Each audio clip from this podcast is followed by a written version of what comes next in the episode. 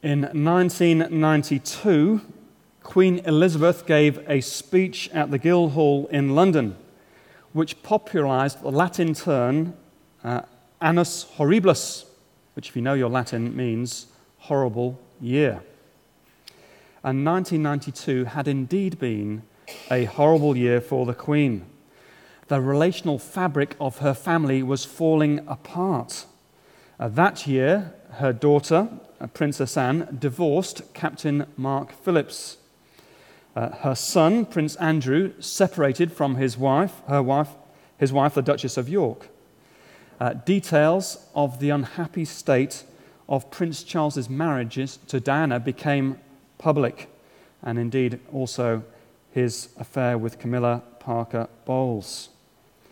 And finally, uh, to top it all, uh, four days before the Guildhall speech, uh, there was a fire at Windsor Castle in the Queen's private residence. It had indeed been an annus horribilis, a horrible year, a dark valley for the Queen. Sooner or later, we will each of us have our own annus horribilis, a horrible time, a dark valley.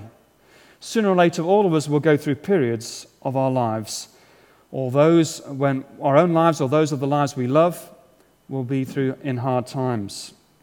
It may be due to sudden illness, it may be caused by an unwelcome change in our circumstance. We may be confronted by opposition or depression, uh, physical suffering or relational pain. You may be in such a dark valley at the moment. And therefore, the question this morning is what comfort does Psalm 23 give to the believer in such times? Uh, last week, we looked at the first half of this famous psalm, and it reminded us of the priceless privilege we have when we trust in Jesus. We enter into a personal relationship with God. The image used in the psalm is very, very personal. It's of God as our shepherd and we being his sheep. And it uses very personal terms. The Lord is my shepherd. I shall not be in want. And we saw last week the first half of the psalm outlines the shepherd's provision for his people, for his sheep.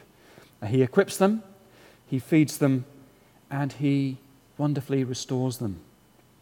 And now in verse 4, we move from the shepherd's provision to the shepherd's presence. The shepherd is always with his sheep. He travels with the believer along the road of life. And his presence is with us both in times of joy and light, but also in the times of sorrow and of darkness. And at this point in the psalm, there's a bit of a change of scene. The sheep has moved from the green pastures to the dark valley. Verse 4 Even though I walk through the valley of the shadow of death, I will fear no evil, for you are with me, your rod and your staff, they comfort me. And now in Palestine, there were these deep, dark ravines, and they were indeed dangerous places for the sheep to be. And so it is in the life of the believer. There are times when we find ourselves in the dark valley. And the big question then is this why? What are the sheep doing there? Is it because they've wandered off? Is it because the shepherd has abandoned them? No, because the shepherd is there with them. As verse 4 says, For you are with me even in the dark valley. And therefore, the point is this the shepherd has led them there. The shepherd has led them into the dark valley. Why would he do that? Why would a good shepherd lead the sheep into a dark, dangerous valley rather than just sticking to the green pastures and to the quiet waters? And the answer has to be this that dark valley is only the route to a better destination.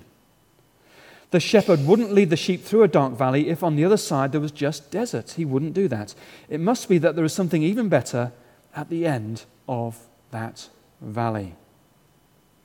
So, if you are being led through a dark valley at the moment, trust that the Good Shepherd is leading you somewhere better. It's for your good and it's for His glory, however painful it may be at the moment. As the sheep, we don't always know why the shepherd takes us through such times. And indeed, we may have to wait until we can look back from the vantage point of heaven before we fully understand. But we can be assured that He has good reason to take us through the dark valley.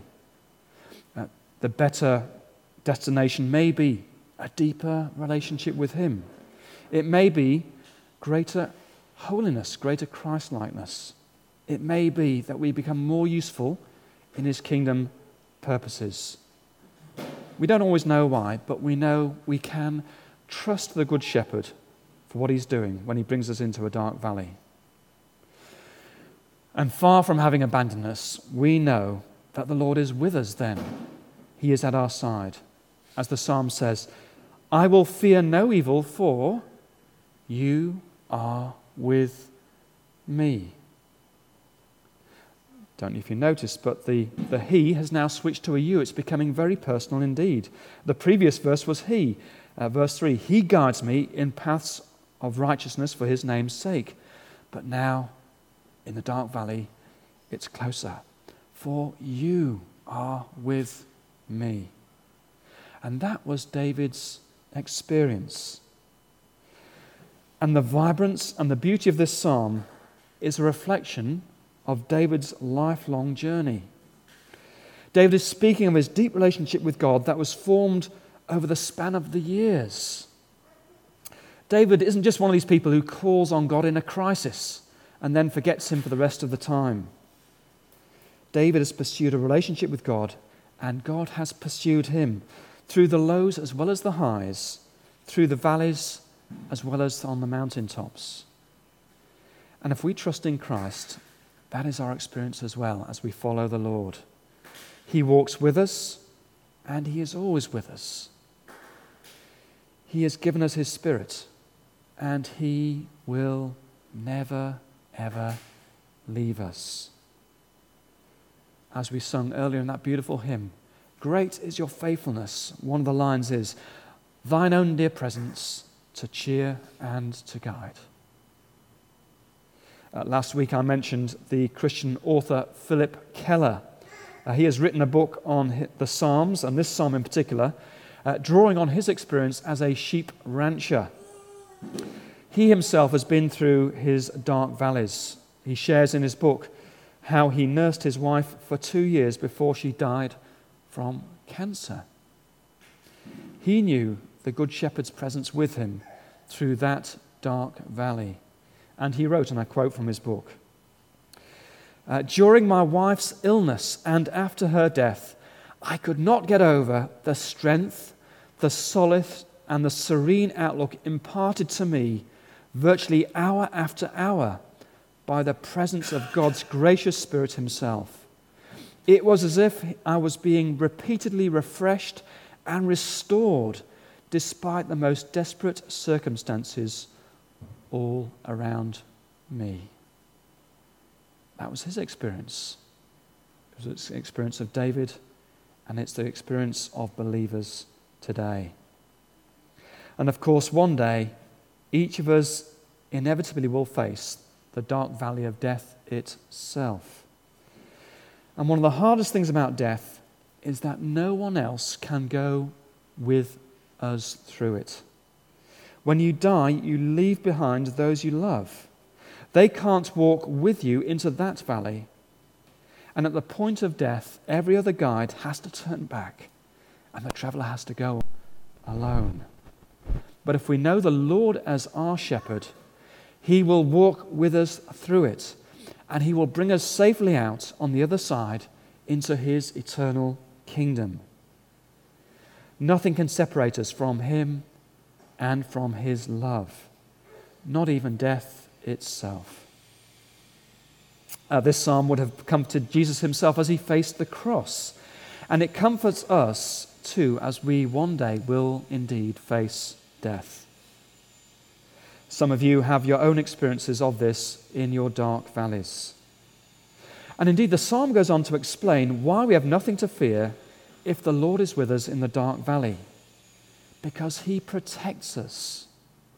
The psalm says that he is armed and dangerous. Uh, verse 4 I will fear no evil, for you are with me. Your rod and your staff, they comfort me. Uh, a shepherd actually did use these weapons to protect the sheep against attack. And so the Lord is with us to protect us against all enemies, both physical and spiritual. Now, you couldn't wish for a better minder, a better bodyguard than that. Uh, the evangelist and Christian leader David Watson wrote about his personal struggle with cancer, which ended in his death in 1984. And the book which he wrote is appropriately titled Fear No Evil, taken from this psalm. And as we sing in that beautiful song, In Christ Alone, no power of hell, no scheme of death can ever pluck me from his hand. You may be somebody who says, The Lord was my shepherd. I used to follow him. Or you may be somebody who says, The Lord will be my shepherd one day when I'm less busy and have more time to think about such things. But the psalm says, No. Make the Lord your shepherd today, because no one else can provide what he can. And if we do know the Lord as our shepherd, the psalm says, encourage and pursue a closer walk with him. Forge the deeper level of relationship which will carry us through the dark valleys as well as accompanying us through the green pastures. And when we're in the dark valley, the psalm reminds us the Lord is with us. He will never lead our side, He will never forsake us. He is watching over us, He is protecting us, and He will bring us safely out the other side. So, firstly, uh, we have seen the Lord is my shepherd, whose presence is with me. And the second thing we see in these closing verses of the psalm is this The Lord is my host who bestows his blessing on me forever. It's interesting, when we get to verses 4, uh, 5 to 6, there is a change of scene. Uh, in the end, uh, we aren't sheep, we are people. And there are limits to what you convey with this shepherd sheep image. And so, in these final verses, David leaves behind this image and he picks up a new one the picture of a guest in the presence of the perfect host. Verse 5 You prepare a table before me in the presence of my enemies. You anoint my head with oil, and my cup overflows. Now, if you came round to my house for a meal and I poured oil on your head, you probably wouldn't thank me. But uh, in those days, it was the thing which a good host did. Uh, maybe remember when Jesus goes to the house of Simon the Pharisee in Luke 7. And Jesus rebukes him for not pouring oil on his head. And in contrast to Simon the Pharisee, the Lord is the perfect host, the loving host. The Lord is the one who prepares the table for the meal. The Lord is the one who anoints the guest's head with oil. And the Lord is the one who fills his cup to overflowing. Do you see the picture? It's a picture of how the Lord provides for us wonderfully and generously and abundantly. He provides for us spiritually everything we need, and He welcomes us and He delights in us as the perfect host. Uh, when I was door knocking uh, on the streets of Cherrybrook in December, I came to one house where I knew that I was off to a bad start even before I rang the bell. Uh, this was what confronted me on the doormat. Uh, oh no, not you again. It didn't exactly communicate the vibe of welcome. But the Lord always welcomes us now when we come to Him. He never puts out the doormat, oh no, not you again. The Lord never has off days when He's grumpy or had enough of seeing us. The Lord is the perfect host who delights to see us, and the Lord rejoices in us and He showers us in spiritual blessings.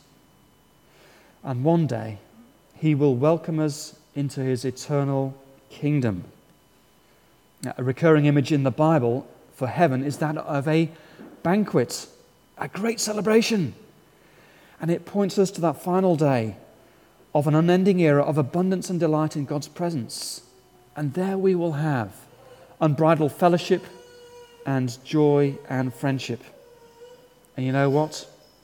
The Lord, our Good Shepherd, has gone ahead of us, and He's gone to prepare the table for us. And did you notice something interesting in the psalm?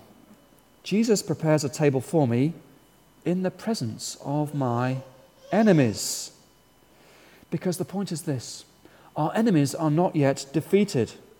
We are not yet in heaven, and yet, in some sense, we can enjoy what we will experience then in full, in part now. In this age, we struggle against the world, the flesh, and the devil, but even as they look on, we can rejoice at the table with the Lord. Uh, Open Doors is a Christian organization uh, which seeks to support the persecuted Christians throughout the world. Uh, Open Doors has the following to say about North Korea uh, North Korea is the most dangerous place in the world to be a Christian. The state has an iron grip on its citizens.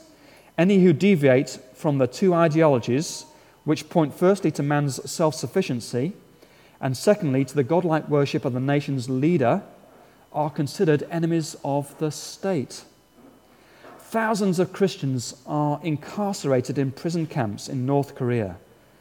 And while there are many secret believers, they face arrest, disappearance, torture, or public execution if discovered. Open Doors, has, uh, Open Doors has recently published a book about the plight of Christians in Korea. It's called Friends Forever, and it recounts real life stories. And one striking aspect of the book is the reality of the joy of those Korean believers in horrific circumstances, in the prison camps and in the labor camps those Christians are actually experiencing what that psalm talks about. They are in some way experiencing the joy by feasting at the table, the Lord's table, in the presence of their enemies. In part, we experience it now, but on that final day, when we enter the glorious kingdom forever, we will experience it in full. And the Lord's total commitment to his people, it will never end. Verse 6. Surely goodness and love will follow me all the days of my life. Uh, friends may blow hot and cold, but the Lord will never fail. The Lord's goodness and his love will pursue us throughout our lives. And the Lord pursues his people. And that is something to hold on to in difficult times. God is good to me, and God loves me. And when things go wrong, we are often tempted, are we not, to think maybe God has stopped loving me, stopped being good to me. We're tempted to doubt. But this psalm reminds us surely God's goodness and his love will pursue us and will follow us every day of our life. And if David was assured of that, how much more can we, living this side of the cross, be assured of that too? And verse 6 continues And I will dwell in the house of the Lord forever. That was the longing of David to dwell in the house of the Lord, the temple. But it's not just a longing of David, because whereas for him that was the physical temple, for us this is the place where God will dwell with us forever heaven itself. And Jesus has gone ahead of us, and Jesus has gone to prepare a place for us. And friends, if we trust in Christ, that is our hope. That is our destination. That is our eternal home. And there we will be with the shepherd in person, the one whom we know in spirit now. A friend of mine recently bought an aquarium. Uh, he was a complete novice to all things fishy, and so he thought he needed some advice as to what to do for these, uh, these fish. And so he got out uh, this trusty guidebook called All About Your Goldfish. And all was revealed when he got to chapter 6, which was entitled Home at Last. Well, I'm not sure whether the fish really saw it that way, but that is how the Bible sees our eternal future. Home at last. I've already referred to David Watson. He spent his final days at home being nursed by his wife, Anne. And late on the evening of Friday, the 17th of February, 1984, he said to Anne, I'm very tired. I want to go home. I want to go home. And he died peacefully very early the next morning. And he was at home with the Lord. And that is the wonderful perspective that we have as people who trust in Jesus. Heaven is ultimately our home, and it's there on the horizon of our lives every step of the way. And therefore, as we enter this new year, as we enter 2016, friends, we don't know what lies ahead. This year ahead may be a year of sunlit highlands for us, or it may be a year of a annus horribilis. We do not yet know, but we know this. We trust in Christ, He is our good shepherd, and He goes with us into this year. And we know this, therefore, from the psalm God is faithful. He cares for His people, He leads His people for their good and for His glory. And therefore, like David, we can be assured as we enter this new year of God's compassion and of his generosity and of his presence with us. And therefore, if David was here today, he would say, I hope my experience is your experience. He would say, I hope that this year you will go deeper in your experience with the Good Shepherd and you will enjoy that solace which comes from walking every day in the hands of the Good Shepherd. And that indeed is what the psalm encourages us to do to go deeper this year, to pray to God, please give me a deeper experience of you this year. Help me to be refreshed from your word and to get to know you in a deeper way, which translates into a real sense of your presence in my everyday life. And if you haven't yet trusted in Jesus as your good shepherd, why not make 2016 the year that revolutionizes your life and your eternity? Let's pray.